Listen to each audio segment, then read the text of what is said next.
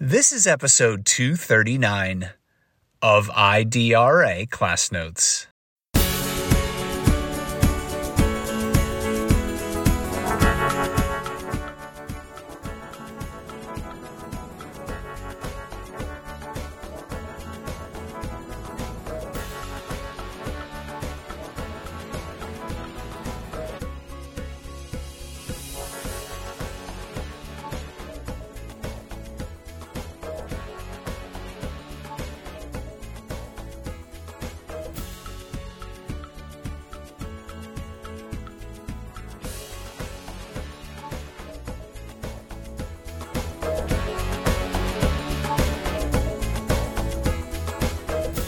In 2023, IDRA celebrated its 50th anniversary with a series of events throughout the year, including a gala highlighting IDRA's bold legacy and bright future. This special episode of the IDRA Class Notes podcast features the remarks by IDRA President and CEO Celina Moreno as she reflects on IDRA's history and issues a powerful call to action to stand together to protect IDRA's legacy and the bright future of students across this nation.